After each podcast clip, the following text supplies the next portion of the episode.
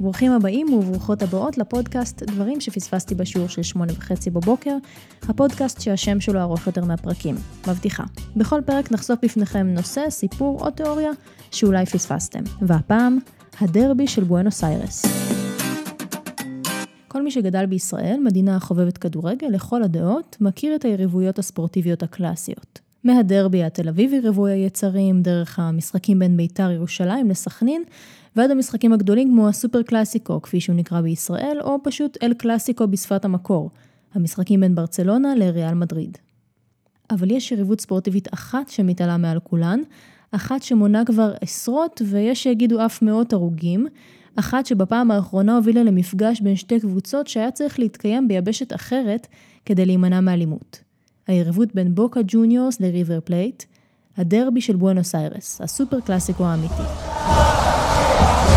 שתי הקבוצות הוקמו בתחילת המאה ה-20 על ידי מהגרים אירופאים שהגיעו לארגנטינה כדי לעבוד והתגעגעו למשחק הנפוץ ביבשת המוצא. ריבר פלייט, המכונה גם המיליונרים, נקרא לשם הנהר שעל בסיסו נבנתה העיר.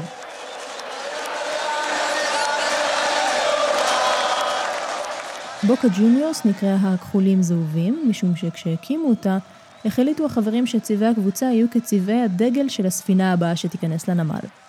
הספינה שנכנסה, כפי שאתם יכולים לנחש, הייתה שוודית.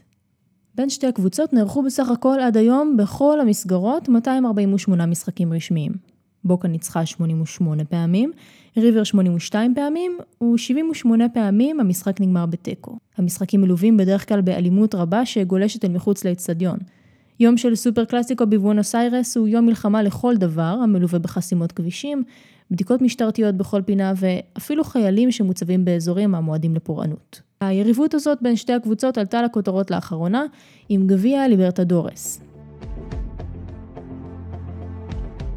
גביע ליברטדורס הוא גביע האלופות לדרום אמריקה. במסגרתו קבוצות מובילות מכל היבשת מתחרות ביניהן על תואר הקבוצה הטובה ביותר בדרום אמריקה, וזו ללא ספק תחרות הכדורגל החשובה יותר ביבשת. בסוף חודש אוקטובר עלו ריבר ובוקה לגמר הליברטדורס. המשחק מנוהל כשני משחקי גומלין, בהם כל קבוצה משחקת בביתה פעם אחת. המשחק הראשון התקיים באיצטדיון הבומבונרה, איצטדיונה של בוקה ג'וניורס, ונגמר בתוצאה 2-2. המשחק השני היה אמור להתקיים במונומנטל, איצטדיונה של ריבר פלייט, אבל שם הדברים התחילו להסתבך. בעקבות התפרעויות האוהדים, המשטרה נאלצה לפזר גז מדמיע שהצליח לחדור אפילו לתוך האוטובוס של שחקני בוקה ג'וניורס. כל הבלאגנים האלה גרמו לכך שהמשחק נדחה שוב ושוב, אך לבסוף הוחלט לקיים את המשחק במדריד. הסיבה? המשטרה הודיעה שהיא לא מסוגלת להבטיח שביכולתה לשמור על חיי האוהדים. חשוב להגיד שהיריבות הזו היא יותר מספורטיבית בלבד. ריבר פלייט היא קבוצה שמזוהה עם עשירי ארגנטינה, בעוד בוקה נתפסת כקבוצה של העניים. נשיא ארגנטינה בהווה היה בעברו נשיא בוקה ג'וניורס, מה שמוסיף לאווירה התאונה גם כך של כל משחק בין שתי הקבוצות.